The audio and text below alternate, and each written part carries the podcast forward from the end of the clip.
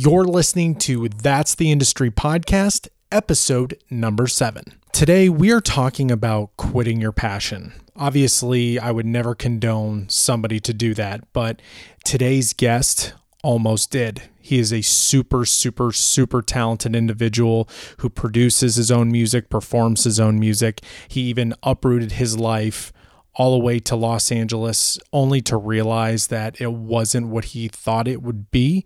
And we are going to talk about his journey from start to finish. Let's go.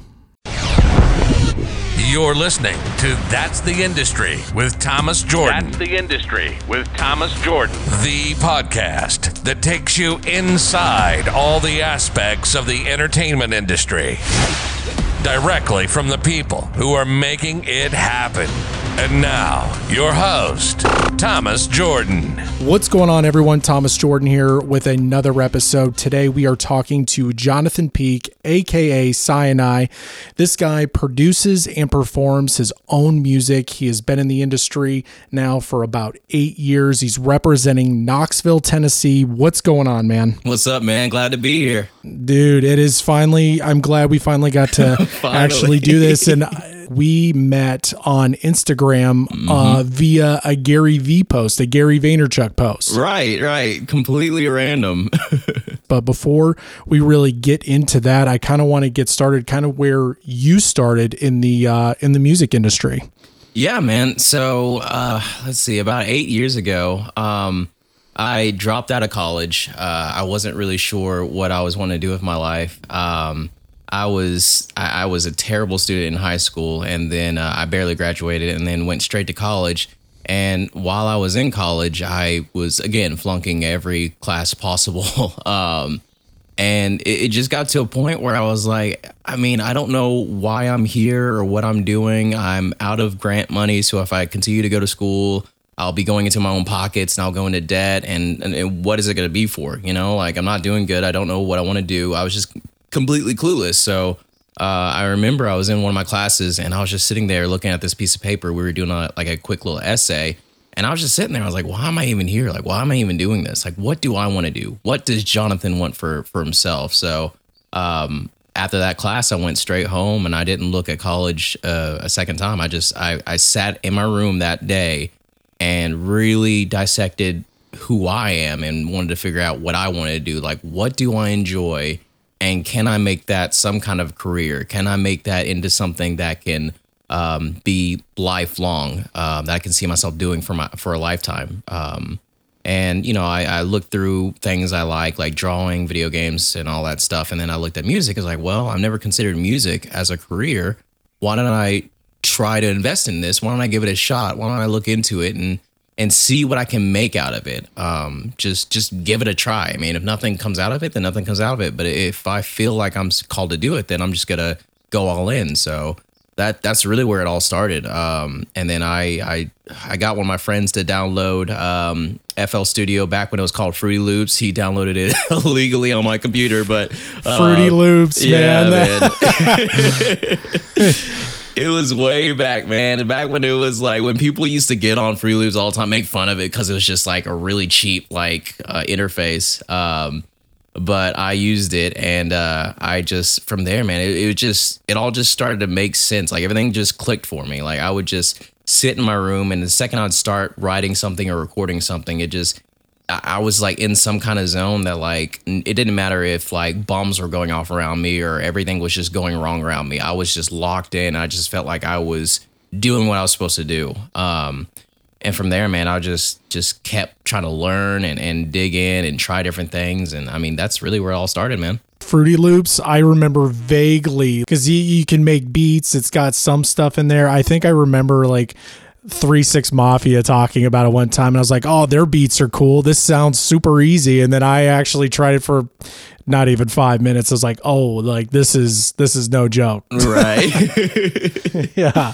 But it just but it was just one of those things where you felt that I call it the click, where you just kind of feel like this is what you're supposed to be doing. Oh yeah. 100%. And it was just like, I just knew, like, and you just know, like, whenever you're doing something and you feel like you're just in your element and it might not make sense to anybody else but yourself. I mean, like, you just know. And there have been times where I just was like, well, maybe this isn't working. No one's listening to me. Like, I'm not getting anywhere. I'm just going to stop. And I had a lot of those moments where I just felt like, okay, maybe this isn't what I'm supposed to do because I'm not really getting any traction.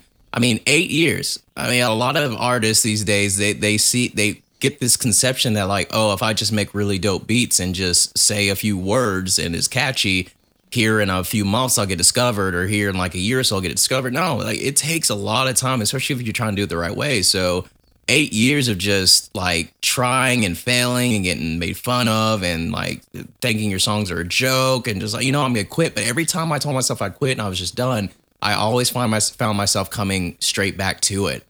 And that's how I knew. It was just like, this is what I'm supposed to do. Like nothing else has screamed louder in my spirit than music. No matter how much I tried to be done with it because I was just tired of failing, I always wanted to come back to it and try harder and improve upon myself. Do you ever feel like you're like, even though you know music in your hardest of heart to your core is like your central thing, like that is your thing?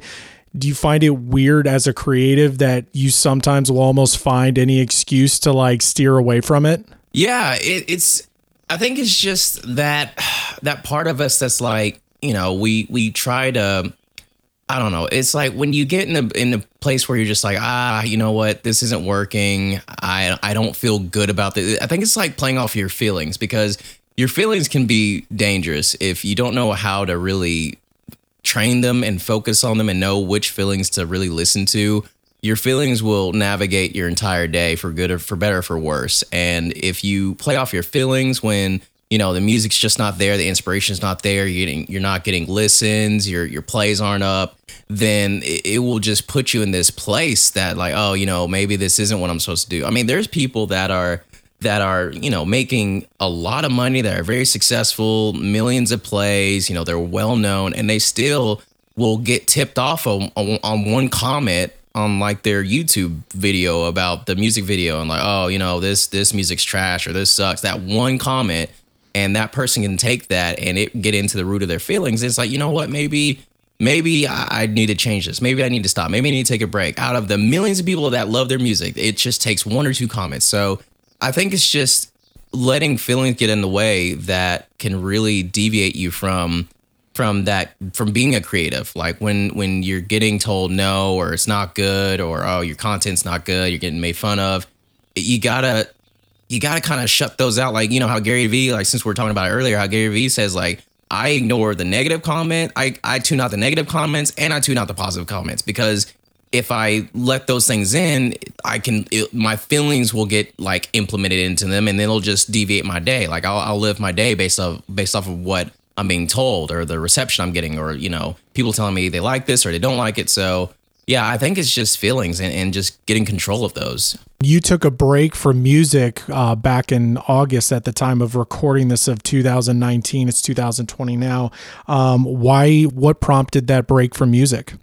A lot was happening in my life. And it felt like everything that could possibly go wrong was going wrong. Whenever I was writing the album, I actually anticipated it to be the last one I ever wrote. That's why the title was called Endgame, because it was just, you know, it's the final one. I'm going to give everything I have into it, because I just don't have any. This was my thought process, is like, I just don't have any more. Like, I don't have anything else in me to give to this. It's been 8 years. I'm getting traction now, but it's like, I feel like I've given my all in these 8 years, and then it's finally getting some attention, and it's just like, I don't have the drive anymore. And on top of that, like, life's endeavors was really getting to me. So I was like, you know what? I'm just going to give it my all for this album. And if I get attention, and if people listen to it, and if I get, you know, some stuff going, then, you know, I'm going to write it out, and I'm going to continue to dig deep and push in. But, you know, if nothing happens, and no one listens to it, no one talks about it, then, you know, I'll take it as, you know, that dream, it's time to retire it and move on to something else. But it was just a lot of stuff I was going through in my life at the time. And I was just at the point where, like, I just want to try one more time. It's been hard, but I want to try one more time to make something that people like. And if they enjoy it, then, you know, I'll know that I got to keep going. And sure enough, I mean, when I released it, it was, for me, one of the biggest releases. It was the biggest releases I ever had. And I have people talking about still to this day. I mean, thousands of people across the world listen to it. It was just, for me, it's like, it was an eye opener. Like, okay, I know, like, it's what I'm supposed to do. Like, it's resonating with people. It's finally resonating with people. I'm finally I'm finally finding my sound. I'm finally finding my groove, my who I am. I'm finally putting that into my music, and people are finally understanding and resonating. So I was just starting to really just ride that wave and just continue to press in. And I'm so glad, honestly, that it ended up being like that, because when I saw that video of you taking a break, because I know as like a creative, things get, you know, life happens, things get frustrated. But man, like, even when we first started talking, because we resonated with your LA story, which we'll talk about here in a little bit.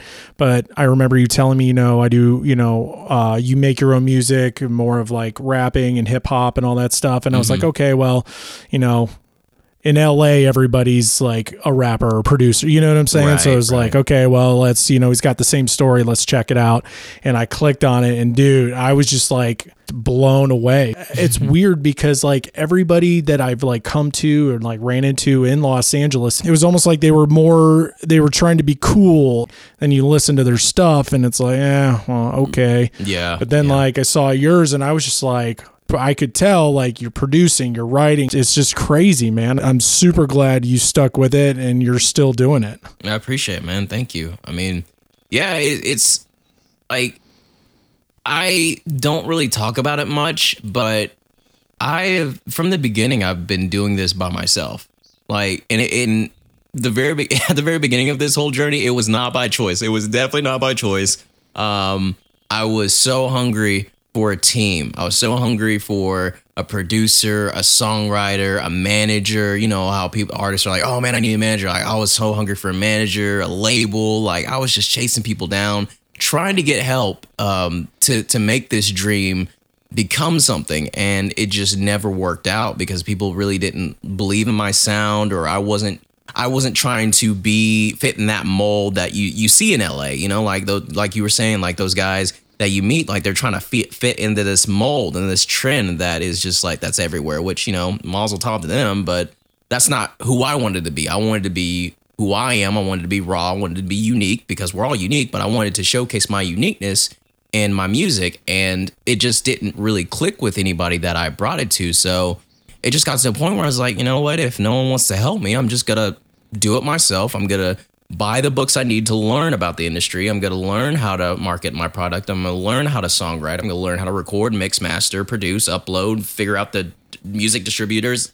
Like, everything you see on social media is what I've done, because I didn't have a team. I had to teach myself how to have a team. So I don't like to talk about it much because I don't like to play the, you know, woe is me kid. But I mean, it's hard. Like, 8 years of doing this stuff by yourself, it's hard, but I'm just glad I'm continuing to press on, because, you know, like you said, you resonated with my stuff. So that means, you know, okay, I'm on the right track. Like, I'm getting somewhere. So I just need to, you know, press into what's happening and just make it grow. How long would you say? Because I mean, producing music is not, it's not just one thing, you know, I mean, There's softwares now like Pro Tools and things like that. But I mean, like, how many different aspects, like to produce your own, to produce a track, like what all goes into it? Oh man. First, you got to figure out what kind of DAW that you like. Like, I remember when my friend downloaded this software on my computer, he downloaded Fruity Loops and Ableton. And the very first one I opened up was Ableton, and it was just a bunch of knobs, and I had no idea what I was doing. Like, it literally opened up to like 80 knobs, and I didn't know where to start, where to go, like how to even record, if my mic was plugged in correctly. So I uninstalled it, and I had no idea I uninstalled a $500 piece of software, but I did. Oh. I was like, oh wow. I realized that like a few weeks later. I was like, oh wow, I could have used that. But it all worked out, because then I opened up Fruity Loops, and it was laid out a little bit simpler for me. I was like, okay, I can see, like, this is to record, this is where this goes. And man, YouTube was my best friend for a while, because I didn't know what I was doing. Literally, like, you just take someone who wants to produce, and you throw them in front of software to produce, and you just don't know where to start. So I had to learn, like I had to go on YouTube and learn like where, like mixing, mastering, where channels, like how to level out your vocals. I mean, there's a lot that goes into it. I mean, you have to make sure the volumes, you're not oversaturating certain volumes, you're not peaking on certain tracks. There's a lot that goes into it. I mean, a lot that would take hours to explain, but for the sake of conversation, I mean, I had to learn my voice. I had to learn what went best with my voice, what kind of plugins went best with my voice. And I'm still fine tuning that to this day. After 8 years, I'm still trying to do it. Because everybody's voice is different. Some people have more bass. Some people have, more highs in their voice. So you have to watch meters. You have to look and see what resonates well with your voice. And then you have to learn how to edit your voice. You have to learn how to, you're literally like a surgeon, like going in there, chopping up different things. Like it's a lot to try and figure out. But once I started getting the groove, like everything started to become second nature to me. Like, oh, I know I need to add these plugins in. Oh, I know this plugin needs to be a certain ratio. I need to turn this up a certain way because I've learned my voice. I've learned what goes well in my voice. I've learned how to mix and master volume. So yeah, it's just a lot that goes into it, man. And I'm probably making producers cringe right now because they're like, no, there's so much more to it. But yeah, I mean, it takes a lot, but you definitely have to know how to use the program that you're working with, and you have to know your voice and what works with your voice the best. Yeah, and it doesn't stop. And I feel like that's almost no matter. And I always say, like, in the entertainment industry, we're all in the same boat, just in different sections, because mm-hmm. even if you were a YouTuber, like, not only do you have to, it's like, okay, I could easily, the short version is, oh, you got to learn how to shoot, write, and edit your own content. Well, okay. Well, then you go turn on your camera, and then, well, why is my image blue right. or orange? And it's like, well, what's that hissing noise with the microphone? Or like, oh, you need an external microphone. Oh, and then you got to learn those settings. And then you got to learn, it just, dude, it does not stop. Right. And I think that frustrates a lot of people too. I remember when I was doing photography and I was trying to do vlogging, and I was working on vlogging on YouTube, and oh my God, like when I got a camera and I was recording my stuff, like I had no idea what I was doing. I was like, why does my stuff look like this? And then these guys that do it on YouTube, like it looks so much clearer. Like, why does my stuff look blue? And why can't I see my face? And it's uploaded, but it's grainy. Like there's so much to all these different things. Like, and you have to spend a lot of time in your craft to really get good at it. And I'm sure you're well aware of that, man. Like your first time recording, you look and you're like, wait a second, this doesn't look like that video. And that video has a lot of views, and this guy's teaching how to do it. So he clearly knows what he's doing. So I need to figure out what I'm doing wrong. It's just like, and you keep at it. And then you learn your space, you learn your camera and what settings work best with, the lighting you have and the kind of lens you have. And this just, it's learning what you have with you and who you are and what works best with you. And it's like, it's almost like it's becoming synonymous with your equipment. Like it's becoming synonymous with what you're working with, because that's how you make this work. You have to become one with the program or the equipment. You have to understand who you are. You have to really dig deep into what makes you you, and then just blend that into the equipment and the technology. And it just goes up from there. Have you ever, when you were learning to produce and you're learning all these things, have you ever spent either hours or sometimes days working, trying to figure out like a little problem, and come to find out it was like right in front of you the whole time, and had to switch something off? Yeah, like mainly with like, there'd be times where like I would be working on a song and I could never get the leveling right on a song. And I'm like, why does this sound so loud? And it'd be volume. Volume would be like, it would get to me, and it was like, it would mess me up. And then this has happened twice so far in my career. And then I'd realize that like, it's literally just a plugin. It's one plugin that has something locked on in the settings that like, no matter how many times I try to change it, it would automatically swap it back. So I just had to delete the lock on the plugin, and it fixed everything. It's like, I was literally like, because I was looking at it, I was like, sometimes when I play a song, like the DAW would go back up, even though I turned it down. Like, what in the world? I did not do that. And then I'd go in and be like, there's a lock on it. I'm like, you gotta be kidding me. Like, it would take days until I realized that. Like, it's a slap in the face. Like, you gotta laugh at yourself, but it's like, yeah, for sure. It's gotta be funny, because if you did, like, I think at first it's just, you get super angry and it's like anybody else, you want to throw your computer or whatever out the window. But once you figure it out, it's just like, you gotta eventually laugh about it. And it's not funny then, but it makes for a good story later. Oh yeah. 100%. And as far as when you start writing your music, what is your process when you start to actually put words to page? So it really depends. What has been happening recently is, so I'll listen to a beat. There's a few guys that I buy my beats from that I know fairly well, that I trust, because they know what they're doing with the mastering and the quality of their beats. But I'll listen to their beats. Sometimes they'll send me like a little pack of them just to go through and see what I like. And I'm so like critical about beats. If I don't like what I hear in like the first 2 seconds, and I'm not exaggerating. If I don't like what I hear in the first 2 or 3 seconds, I skip it.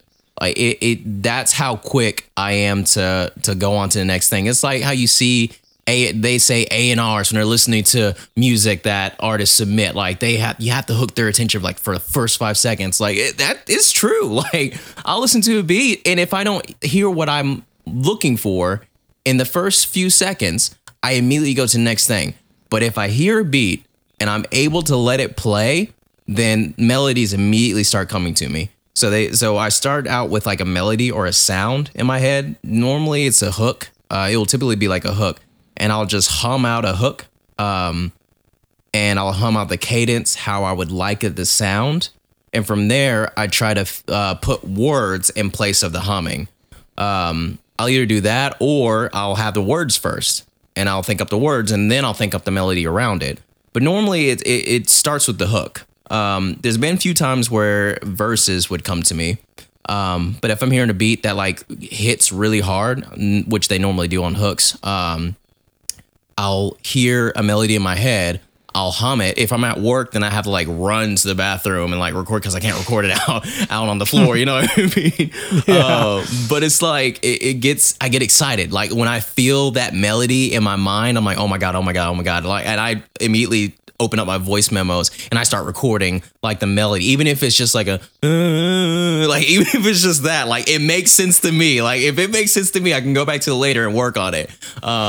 So I'll just go super rough draft like on something. Like I'll just hum out like a really janked up melody that I'll be able to understand and interpret and translate later on. And then as I continue to think about it, like I can't stop thinking about it until I get it all out of my mind. So then I'll start thinking of words. I'll run to the bathroom and I'll start like singing the words in the microphone, and then I'll record it, come back, and then I'll write it down in my notes. Like I just start going to work. Like after that, I start with the hook, but once I get the words there, I start building around it. I start building the verses, and I start building the bridges and whatnot. And I start working on cadence. I'll listen to my past songs, and I'll just try to get that together. And is that like how it works every time? Like you normally start with the hook, or does it depend on the beat, or is that kind of like your process for each one, or is it kind of like scattered sometimes? It really depends. Mainly it's hooks. Now sometimes verses will they'll start to kind of kick in. But yeah, I think the majority of the time it's just hooks for me, and then I'll build around it. And sometimes if it's a song that I know, I'm trying to think of what I'm trying to say. If it's a song I know that's going to be a banger, and that I actually can really build upon, and I know it's going to be a banger, it'll take me a day to get it done. Like it might take me a few hours to get it done. If it's one that might be a little bit more critical, or feel like I need to work on it a lot, then it might take me a few days. It's very rare that a song will take me months to work on. It's very rare. Normally a song will take me anywhere from a couple hours to finish writing to maybe a couple of days. And those are the ones that I end up releasing. Those are the ones that you end up hearing on my albums, on Pandora, iTunes, whatnot. It's the ones that when I listen to the beat, I know exactly what I'm gonna do with it immediately, and it's just like music vomit. Like, it all just comes out, and I just get it all written and thrown together, and I record it. It's done.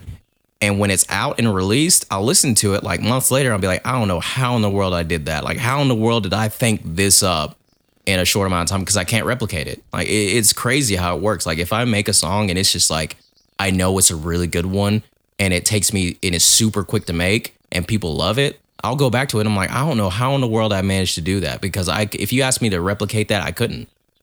Not at all. How do you know that it's a banger then?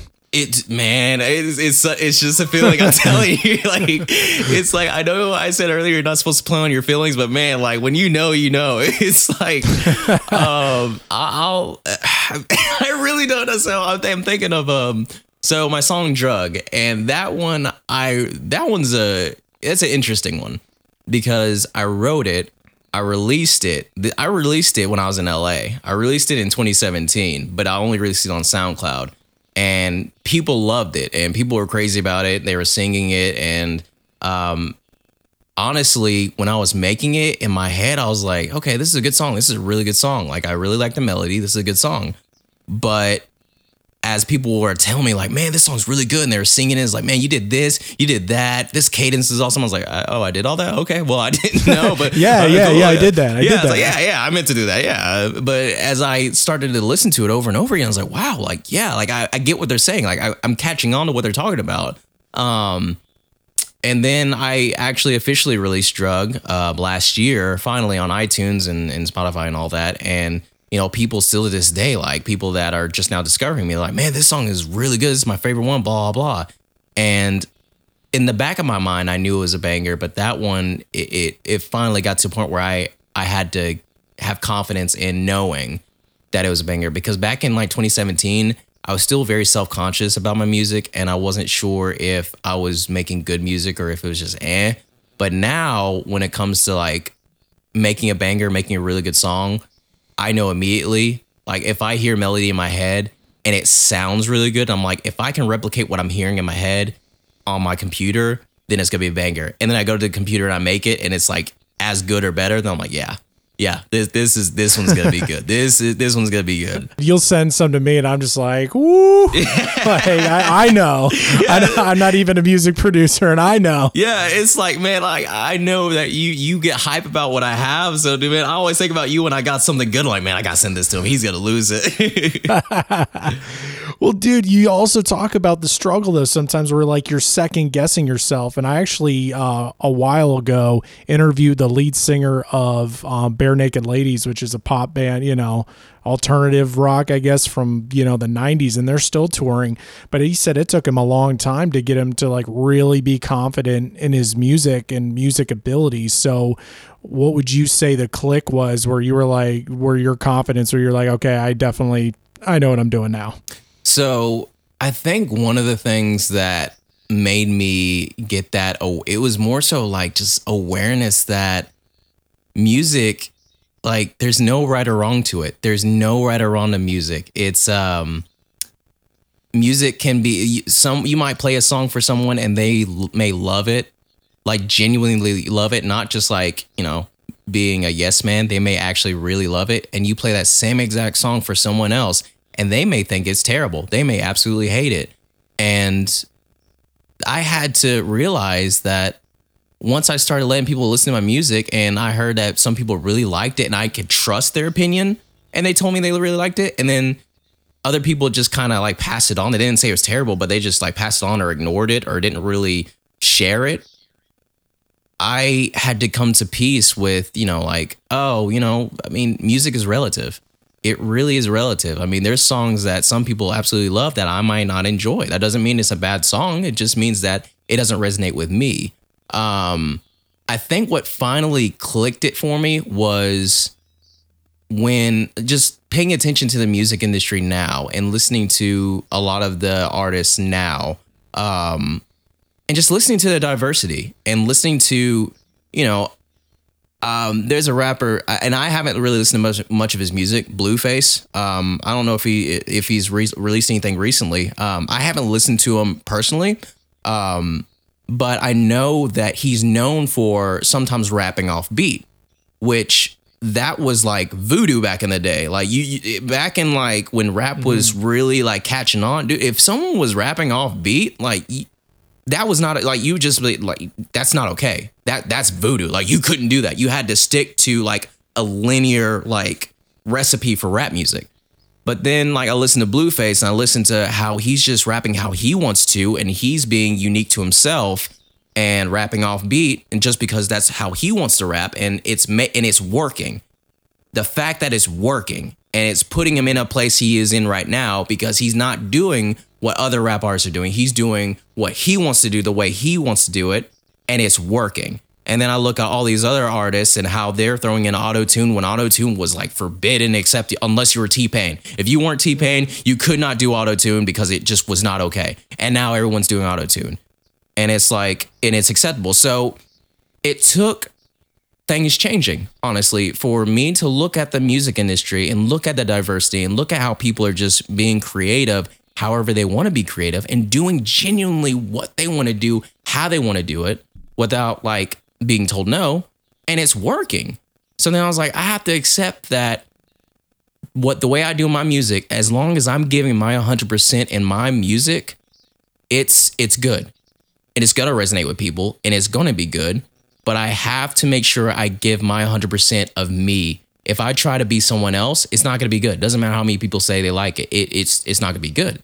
So I have to just be at peace with how I sound, with how I make my music, and just believe that it's going to resonate with people enough to where it puts me somewhere, you know, where I could do this for a living. So I'll be honest, I haven't personally heard of him, but like by the way you're describing it sounds like he's like shattering that glass ceiling. Yeah. As far as like, oh, you can't rap on beat. And do you think you could describe, like coming from an artist such as yourself, or maybe, I know you can't speak for him, but like you knowing that you were doing something that is voodoo, as you say, or like you're taboo, like you're not supposed to do that, like how terrifying that is as an artist? Oh yeah, because it's like you are potentially the first one doing it, and it's always scary to be the first one to do something or try something.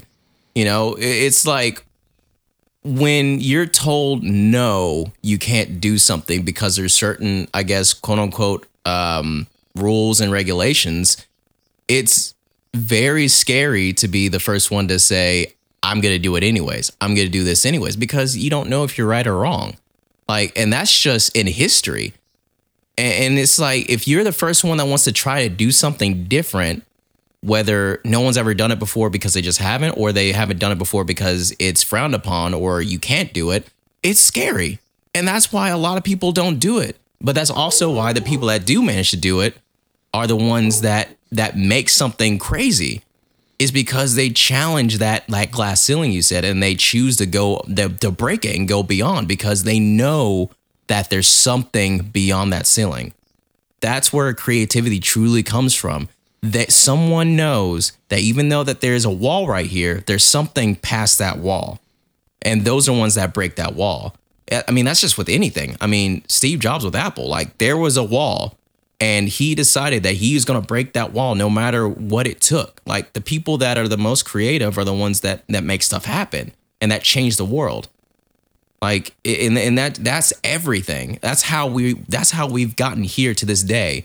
If you look around your room right now, you look around your studio, you look around and see the majority of this stuff did not pop up until someone was faced with a wall and decided to break that wall because they knew that there's something on the other side.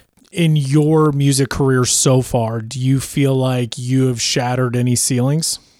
And that is where, God, that's where I've been like the past year or so. I've been kind of flirting with that wall. It's like, I don't know if I need to break this one, or I don't know if I need to just stay in it. It's like, I know that I need to push the envelope, and I know I need to break the wall. That's not in discussion. I know I need to do it. It's how do I go about doing it? I know that I am supposed to do something unique to me, not try to force it, but do something unique to me because I'm unique and my sound is different, but I need to figure out how to do it and the best way to do it. And that's been the discovery the past few years for me. It's like, Because whenever I first started doing music, I was like, oh, well, I'm going to try to be like other people because, you know, I don't have a sound. I don't know what I'm supposed to sound like. So I'm going to try and mimic this guy, or that person. But then the past few years is like, well, I mean, I need to be myself. I need to be my own creative. I need to stand out and be proud of how I sound and what I write. And so I'm actually going to release a song here in a month, and it's got a little bit of wall breaking aspects of it, something that you don't normally hear from rap artists. But it's something that I want to try because it resonates with me and who I am and my personality. And it's something that rap artists don't really do. So I'm, along with flirting with that glass wall, I'm going to try to break it with this single that I have coming out here in a month. I actually sent you a little snippet of that. That was the most recent one I sent you. So that's going to be my little experiment to see if what I'm feeling is a good idea to just run with. So. And can you give like a little preview, or do you want to keep it under wraps, or like as far as like what you're doing to shatter that ceiling? Yeah. So, I mean, I really don't mind like sharing at all, because I want people to know who I am from beginning to end. I mean, I know some artists, they like to keep things kind of secret, and some things, you know, is best to keep secret and under wraps. But I mean, if I'm able to share information, then I want people to know who I am inside and out as an artist, but as a person too. So I'm a huge dweeb. I'm a nerd. I love anime. I cannot stress that enough. On my social media, I want people to know how much of a nerd I am. That way they're not like, oh my God, you're a nerd. Like, no, I've been that. Like, so the past few years, I've been studying Japanese. I've been learning Japanese because I've always been fascinated with the culture and the language. And one of my friends let me listen to a couple of like Korean songs, and I was like, "Oh, that's pretty cool." And then I found out that that Korean band is like really popular, even in America. Like they're on Saturday Night Live. I'm like, "Oh wow, okay, so this is happening. This diversity is really starting to happen. Like the creativity of music." We're finally sparking it. Like a lot of things are happening in the world for the better with diversity and change and music. I mean, you have Spanish, you have Drake singing Spanish in his songs and stuff like that. So it's like, okay, we're having bilingual, multilingual songs. Like that's a new thing, and it's actually picking up traction. So I need to figure out if I'm able to do that, because I like Japanese and I enjoy Japanese, and I want to see if I can do that. So I was like, let me try this out, because it resonates with me and my complete nerdiness, but also it works with the songs that I'd make. So some of my lyrics in the song is going to be Japanese, and I'll have translations as well. But I'm trying this out to see if it will resonate with people, if it will be unique enough to really kind of hold its own in my catalog of music, and see if it just kind of puts things in a different direction and sparks something. So we're gonna try it out, and we're gonna see what happens. How long did it take you to learn Japanese? Oh my God, that's not Spanish. Yeah, know? It's hard, man. Like I don't think I'm gonna ever learn the symbols, because like the actual writing of it is just, it's beyond comprehension. I don't understand why like an A is like three different like letters or characters. The speaking of it is fairly simple because there's only one way to say something. So it's not the hardest. Like I know like certain phrases, Ohio, Genku desu ka, like sumimasen, like certain phrases. It's just constructing sentences is where I'm at right now. That's a little hard, but even with sentences, it's like it's all, there's only one way to say something. So it's starting to kind of build starting to kind of repeat itself. So I'm starting to catch on to like how everything works, how sentences work, how phrases and words are supposed to be put into a sentence. So it's not the hardest. It was really difficult the first year, but I'm on year 2 now. So I'm learning. Still kind of difficult. Are you using like Rosetta Stone, or are you like, do you have a mentor or like a teacher? Duolingo is what I've been using. It's a little app on my phone that's fairly popular. I think Rosetta Stone is a lot better, obviously, because I mean, even though you have to pay for it, it's like a lot more in depth with like guiding you through a completely new language. Duolingo, I mean, it's free and it helps you, but you have to really use it like daily, hourly, like religiously to actually learn a language. And so whenever I have downtime at work, which is pretty much all the time, I'm like, well, might as well just learn some more Japanese. And since I think it's the fact that I enjoy the language, like if I was trying to learn Spanish, I wouldn't learn it at all because I don't necessarily enjoy the language. I enjoy Japanese. I enjoy learning it. So I think that's what makes it a little bit easier for me to learn. So I've been using Duolingo for about two and a half years now, I think. It's interesting because I actually grew up with guys who were into Japanese anime and things like that. So I kind of know what you're talking about. Like I'm sure, you know, there's, what are they called? Not Comic-Con, but there's like Dragon Con for, you know, those big festivals where you dress up as the anime. And you know, those, what was it, like Trigun? Evangelion. Ninja Scroll, like these are all Japanese, like animation movies or whatever. So I'm really curious because there was a couple bands who used to do like, they used to take those videos or like some action scene from some of those movies and put their music behind it. So I feel like if you, I'm sure you've already thought about it, but have you thought about doing something like that too? Yeah. Oh yeah, man. I remember, so that would be a dream to me to like have my song like on like an actual like anime scene, whether it's like a battle scene or like its own unique like movie to the song. That to me is a dream, and if that ever happens, that would be incredible, and that would be one of the greatest things that's ever happened to me. There was a there's a song called Shelter by Porter Robinson and Madeon. Madeon's like one of my favorite EDM artists. And it's called Shelter. And the music video is an anime short. It was literally created for the song. Like just a 3.5 minute song, or I think it's like 4 minute song. And the clip was made just for the song. And that feeling to have like an authentic anime studio want to create a 4.5 minute like video clip to your song. I mean, that's just awesome. I've thought about it. I would love that. And I feel like that would be on down the road for me for sure. I'm going to put that in one of my, it's been in my plans. Hopefully as my music continues to grow, that happens. There's an opportunity somewhere to where I can make that a reality, and that'd be incredible. And well, I'm glad we're talking about it because it's documented now, so it's out there. So when it does happen, we'll be like, "Oh snap!" Yeah, we'll go back to this moment. Yeah, but before I forget, like when you're learning Japanese, how do you translate that into like bars?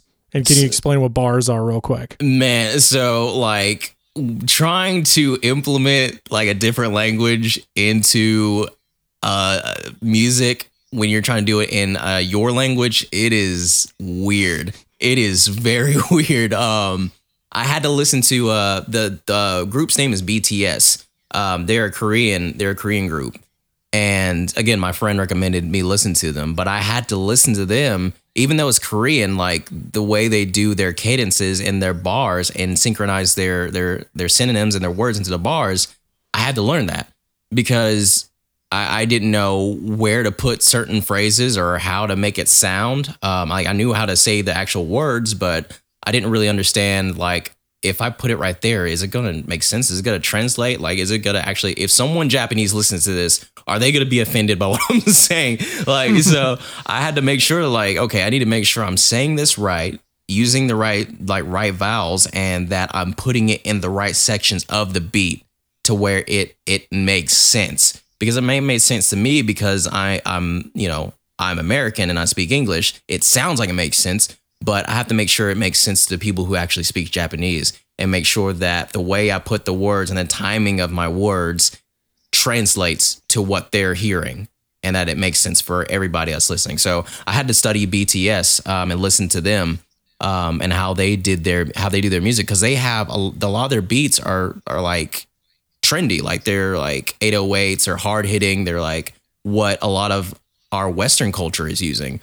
So it's very synonymous with what we do over here in America.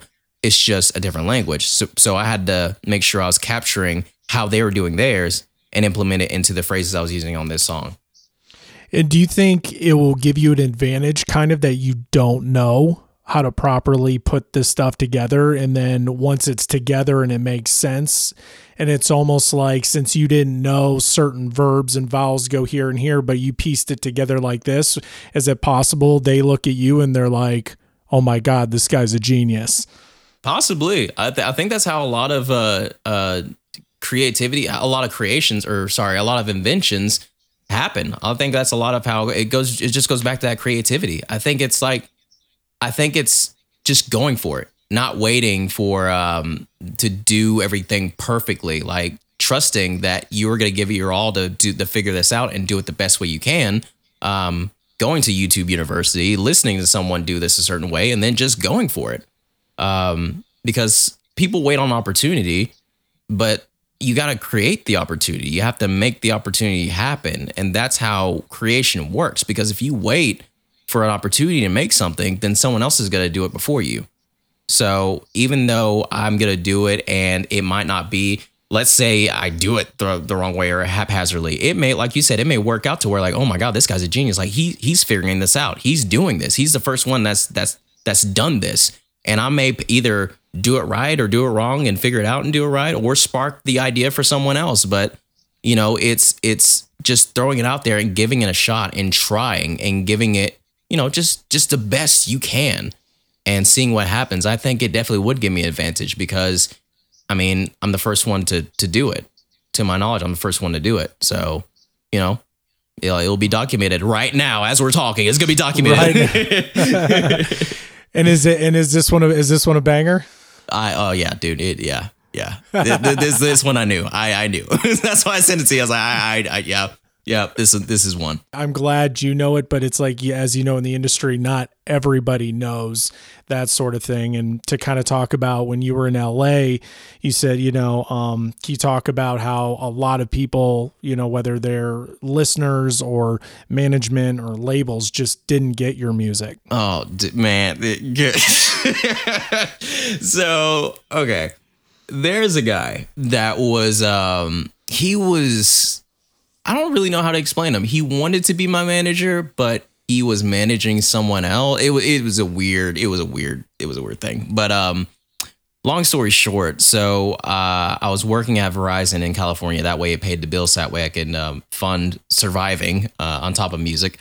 And a guy came in and he worked with Drake or worked with someone. I think he worked at one of the labels. I don't remember which one, but he claimed he worked with Drake. So I was just like, okay, I took it with a grain of salt and just, you know, gave him the benefit of the doubt. But a few discussions later, as we talked about, and told him I did music, and he gave me his card. He worked at a fairly popular record label out there in LA. So I was like, okay, well, this is legit because he works at this really well-known label where a lot of famous artists like come out of. So I'm going to trust this guy's judgment. Like if he's there, whatever he's saying is true. Like it just makes sense. And to an extent, I mean, like he said things that were, you know, that made sense and that I needed to avoid. And he looked out for me and he was a good guy. I genuinely believe he was a good guy and he was looking out for me. But whenever it came to my music, he always critiqued it in a way that didn't make sense to me. Like he would always, there would never be a song that I made that he was like, oh my God, like this is it. Like, we're going to take this to a label and get you signed. It was always, oh man, this one's really good, but all of this I don't like, or all of this wouldn't make sense. This doesn't work. Like it was a lot of critiquing. It reminded me of just how it's been back home. Like back in the early days back home where I would just get critiqued for my music left and right. So this guy, and I'm sure his intentions were were good, and he's a good guy, and he looked out for me a lot while I was out there. But he was always critiquing my music.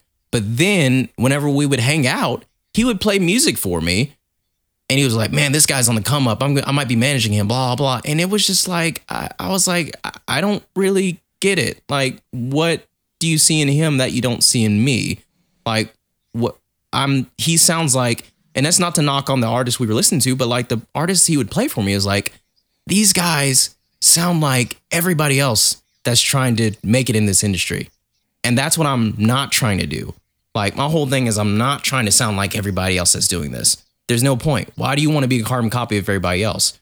Like, why are you praising this guy that sounds like everybody else, but then you want to critique my stuff that's unique to sound like everybody else's? So it just didn't make sense. And I was just like, okay, this is not working. I don't know what I'm supposed to do, but it's just, I feel it in my gut that I'm not supposed to change myself for the industry. So, and I'm glad you didn't, man, because like I said, it's just, that could have gone. I mean, that's the thing. It's like when you know a good song, like you can just feel it. And I think a lot of people need to just recognize, almost like going, you know, they talk about going with your gut, and that was one of your gut feelings. Yep.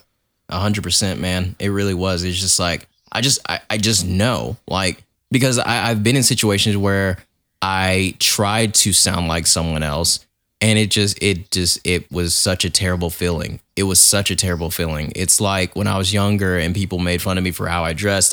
And so I wanted to dress because I didn't wear baggy clothes. Like back in the early 2000s, it was like baggy clothes were like the thing. Like, and yeah, Jinkos, man. Yeah, like, and I didn't dress like that just because I didn't want to. Like, I wore clothes that fit me, that were fitted. And one day I was like, you know what? I'm tired of getting picked on. This was 8th grade. I was like, I'm tired of getting picked on. I'm going to dress like this. That way I can be accepted. And everyone was like, dang, man, it's about time, blah, blah. And like, you know, everyone's hyping me up and like giving me compliments. But I felt so disgusted with myself because I was like, I'm not me. Like, I'm not who I am. Why do I want gratification from people's approval of myself if I'm not really myself? So the same thing just translated into music. It was just like my manager, leader, whoever he was, like he loved it when I sounded like other people, but when I tried to sound like myself, there was always discussion. There was always critiquing. There was always take this out, add this, take this out. So yeah, man, I just knew. It just reminded me of back in 8th grade. I just knew, like, this is me, and I'm going to make the music that resonates with me. And that's who I am, regardless of what people say. You were out there for a good, 7 months. And I know that doesn't sound like a lot, but like for people who haven't been to Los Angeles, like that's a long time. That first year I feel like is the hardest, but was it what you expected it to be when you got there? I don't know, man. There's a lot of emotions that were going throughout my head every single day because going to LA was a dream ever since I started music. It was like this fantasy. It was like, society teaching you that these big cities like Atlanta, LA, New York, that's where the dreams happen, like, how like society and whatnot, how they feed you that stuff. So it's just like, it was a burning desire in me so much that I would have these dreams. I'd wake up in cold sweats, just like my heart be racing, like I'd be dreaming of myself going to LA and making the trip and getting there and blowing up. So when I get there, like when I'm driving, I'm enjoying it. When I finally get there, like it's crazy, it's surreal. Like it blows my mind.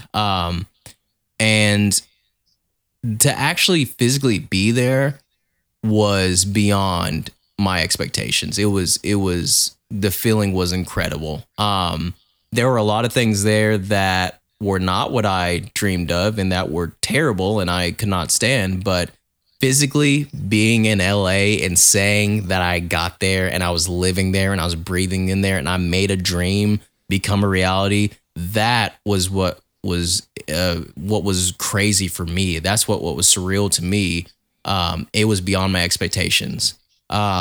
Everything except for actual Hollywood. I went to Hollywood. I was like, oh my God, this place is terrible. It's like run down. There's trash everywhere. It's so like, bad, dude. Yeah, man. Like I was not expecting that. I was like, wow, it's like this place is abandoned. It's just terrible. So, and that's what I try to tell people about LA. Like people don't realize, I mean, you see the movie stars, you see the red carpets, the flash. I'm telling you, Hollywood is a dumpster. I mean, I always tell people like, the homeless people there were like the Walking Dead. Like it was, like it was just dirty. It just the roads and like it's just so bad. It hasn't been updated. Yeah, it's a big, huge, I would say, misconception about what Hollywood actually is. Oh, yeah, 100%. I was, where is it called? Is it Skid Row? Is that right? Skid Row? Skid Row. Dude, I ended up accidentally getting on Skid Row one day because I was just traveling and I was just driving around every day. I would just drive around and see what I could get myself into. And so I stumbled on Skid Row and I was like, oh my God, I could literally look down for miles on that road, and there was just trash. There was homeless people. There was tents left and right for miles straight down, like for at least a solid mile, just straight down. Like it opened my eyes, man. Like I was driving really slow, just looking around like, oh my God, like this is crazy. And I remember I almost hit a homeless person. Like he just walked out in the middle of the road, and like I stopped and I honked the horn, and I'll never forget the look on his face. He just slowly turned and looked at me as if he literally had nothing to live for. Like he just, as if there was no life in him. He just stared at me, and then he just slowly looked forward and just slowly just walked away. Like it literally, there was no sense of urgency or danger or fear. It was just like, it's as if he just gave up on everything and nothing mattered. And he was like, I mean, if you hit me, it'd be a great thing if you just hit me. I was like, oh my God, like it was crazy. But yeah, I never knew that was out there until seeing it and experiencing it. It's sad, man. It really is. It is sad. And there's a whole bunch of issues behind that. What was the straw that broke the camel's back where you're like, you know what? I'm done. It was a really hard time, man. So when I was working at Verizon, they had this huge downsizing and whatnot that happened with the company. It was all over the news back in the years. And thankfully all that's settled now and they're good. The company's good, but there's just a lot of people are just doing the wrong things. And the managers, they brought in new managers, and the leadership was just like, they finally weeded them out too, because they were going against, like, you know, the company's code of ethics, you know, because that company holds itself to a standard, and those managers were not holding themselves to that standard, and they were trying to do things the wrong way.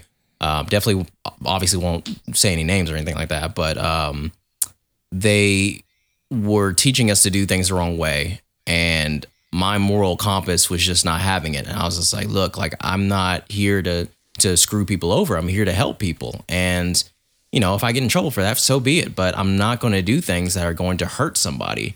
I was like about to get fired. And if I got fired, I was like, well, what am I going to do? Like, I don't know how I'm going to survive. I don't know how I'm going to live. I don't know how I'm going to make it here if I get fired. Like, this is what's holding me together. This is what's keeping me above water. So I was getting pressured into selling the wrong way and doing this and that. And it was really eating me up inside. And I didn't realize it until one day. I mean, I went off, at which I've never done before. I've never went off on anybody. And I did. And I just felt so much pent up rage and anger and aggression just coming out. And I knew something was wrong. I was like, this is not who I am. This is not okay. And I've never been like this. And this is terrible. Like I just felt horrible. So I took a leave of absence, and I was just, you know, just resting and going to therapy and whatnot, just trying to focus on music, just trying to get back on the grind. And no matter what, man, I just saw myself sinking into this abyss of depression, and I was drinking, dude. It was bad, man. I was falling into alcohol and smoking, and I was in a really bad place for about a month. My last month there, it was just like, I gotta get out of here before I get deeper down in this pit and I can't get out.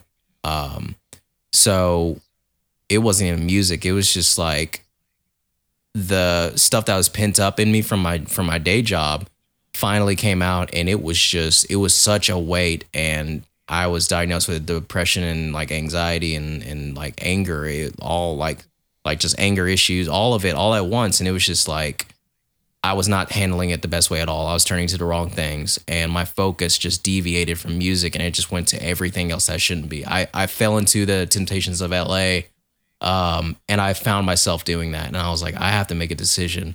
I either stay here and continue to just implode on myself like a dying star, or I get out of here, go back home, be around the right circle of influence, be back in the Bible Belt of Tennessee, and just get myself back together. So I just made the decision one day, like one morning, like when everyone was sleeping, I just packed up, And I just left. I said, Mom, I'm coming back home.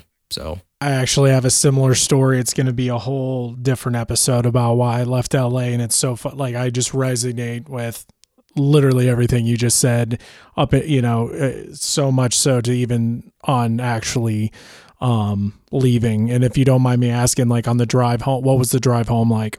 It was definitely the complete opposite of the feeling I had whenever I went to LA, because when the second I left for LA, like, I felt, and I'm not exaggerating this, the second I went to LA and I started driving, I was in Tennessee still. Like, the second I started driving, I felt alive. I literally felt like, for the first time in my life, I was alive and I was doing something for me.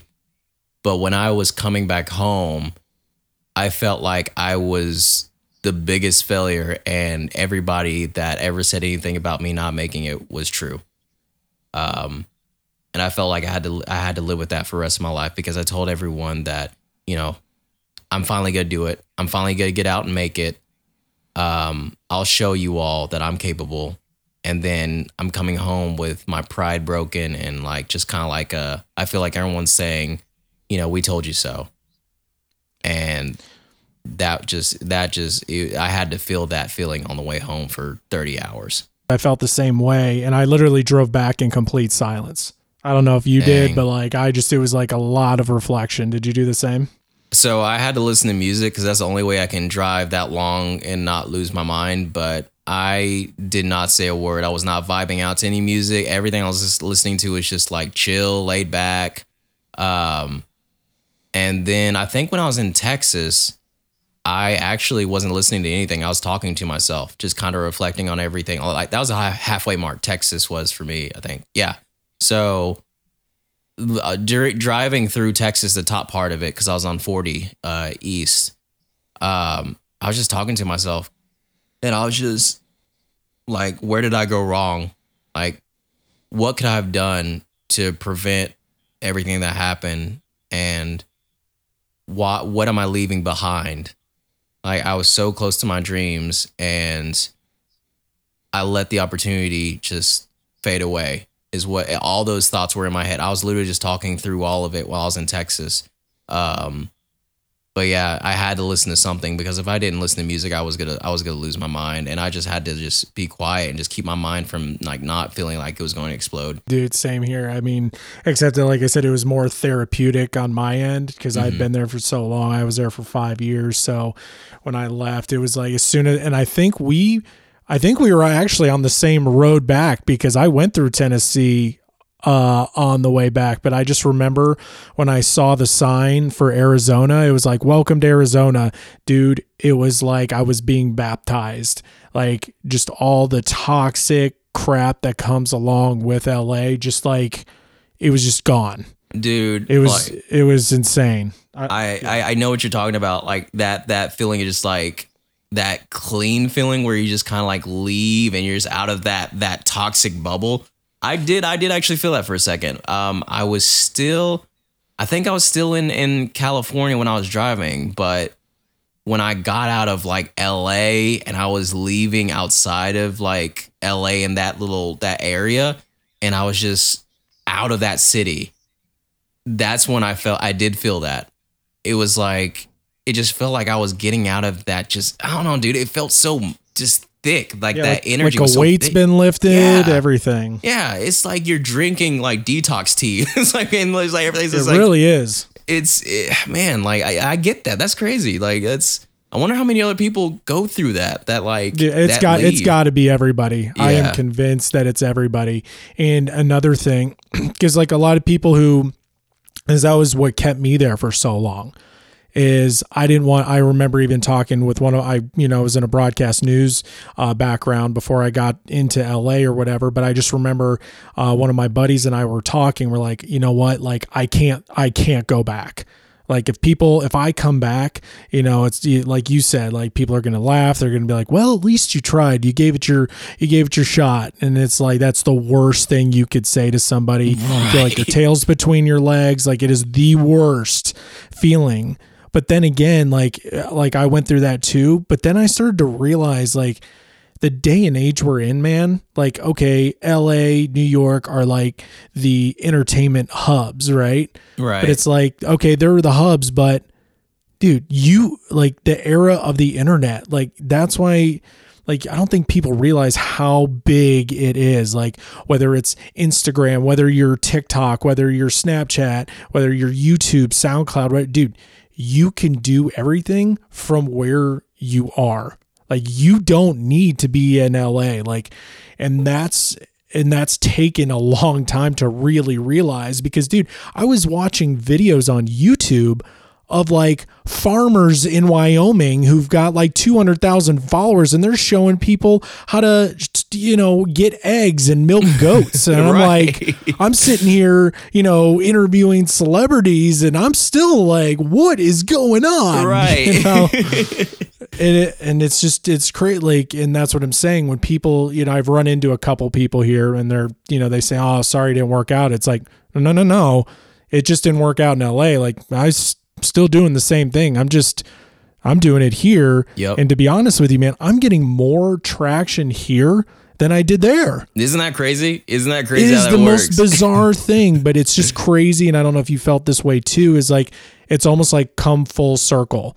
Like you start, like for me, I started in Atlanta, then I went to Colorado, then Oregon, then Michigan, then Vegas, then LA, but now full circle, all this experience, all these skills, all this, everything, back to Atlanta, back home. Right. Yeah. It's like, and for me, it's a complete circle, more so like a complete like line, because I just went, the only place I really went to pursue music was LA, and then just straight back. But I mean, everything that I've learned and everything I've experienced and needed, I started here and I'm back here. Like, and I'm doing better. Like you said, like I'm getting more traction, more attention. I'm getting more reach and more audience here in Knoxville, the place where people don't really go for music and for labels or anything like that. It's just like social media now, like you can pop off anywhere. Like a lot of artists that get discovered and that make it or whatever the case may be, look at where they're from. Like they're random cities and random states. Like it's just random places. Like, I mean, and it's just once I looked at that, like this was recently, I was like, I don't need to be somewhere oversaturated with artists trying to do what I'm trying to do. I need to blow my city up because I'm the only one doing it here. And that gives me greater chances to be somewhere where I'm not like trying to fight the crowd to be seen. Like I can be seen here easily because I'm the only one really doing it the way I do it here. And social media, like you said, like you can, if you utilize it correctly, I mean, you don't need to be anywhere busy. I mean, your business is in your phone. Yep. I think Gary V talks about it. Be the mayor of your own town is what he says. Mm-hmm. Yeah. Well, dude, I could talk about this stuff forever. I want to be respectful of your time, man. If you were to give anybody advice on, you know, if they, you know, had a dream same as yours, like they wanted to produce music, they wanted to write music, whether it's rap, rock, whatever, what would you say to them if they came to you and were like, hey, like, what do I need to do? Oh man. First and foremost, man, I would tell someone if this is truly something in you that you know that that's you, I'm going to take religion out of it. I'm going to take all these other aspects out of it because people get confused with all these other things. I just want to focus on you.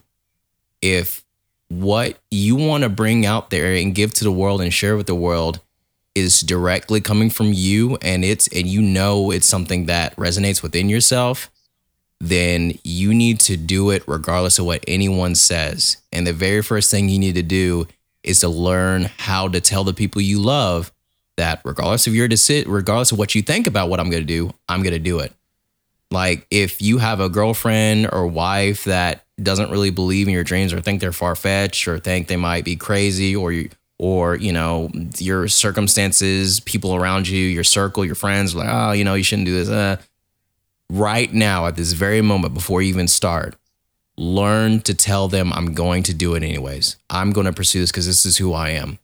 And be true to yourself. Do not try to coat things for Instagram. Do not try to make things look pretty.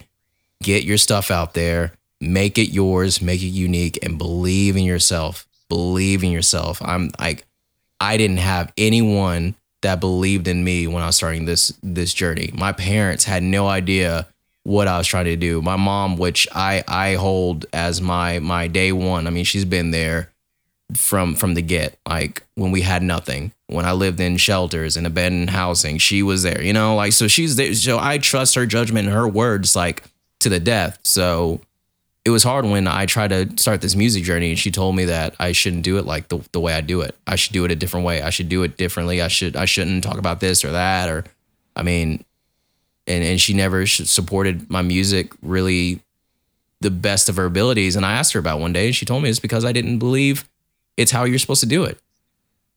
It's like, and it is hard when your number one tells you they can't support your dream to the fullest because they don't believe it's how you're supposed to do it.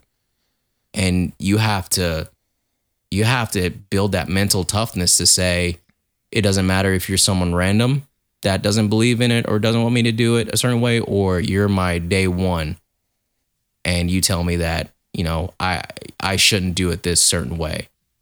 You have to be able to push through those obstacles and those rejections from the people you love most and you care and treasure the most.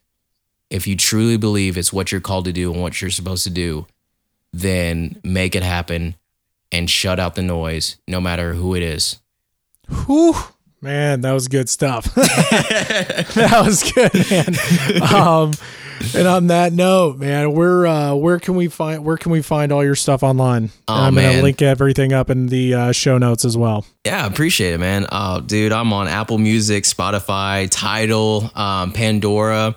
You can look me up by Cyan I, Cyan and space and then I. So it's just two words. And you can find me anywhere. You look me up on Spotify and Apple Music. That's where you'll find most of my content. I'm on Tidal as well. You can add me on your radio on Pandora if you want to. I'm on the come up, so you know, remember the name. All right, that does it for today's episode. Thank you so much for listening. I really do appreciate it, and I would love your help. This podcast is brand new, so I need all the help I can get. If you would, just subscribe to the podcast, leave a 5-star rating. I really, really would appreciate it. And last but not least, I got a little something for you. For the last 10 years, I have been writing, shooting, producing, editing my own video to get my dream job as an entertainment reporter in Los Angeles, interviewing the stars. Now, that might not be your dream, but if you are in this industry and you are in this field, you are going to need to learn how to write, shoot, and edit, produce your own content. And now I want to personally train you on these skills so you can create your own journey and make money while doing so. So what I want you to do now is log on to Facebook and request to be in my private Facebook group, On Camera Professionals. Once again, it is called On Camera Professionals. But wait, Thomas, I really like your stuff. I really want to learn from you, but I don't want to be on camera. Don't worry, I got you covered. In this group, I'm going to be doing a live training, so that means live tips and tricks. I'm going to do giveaways, freebies, and I'm also going to do personalized training. So once again, log on to Facebook and type in On Camera Professionals, and I'll see you there.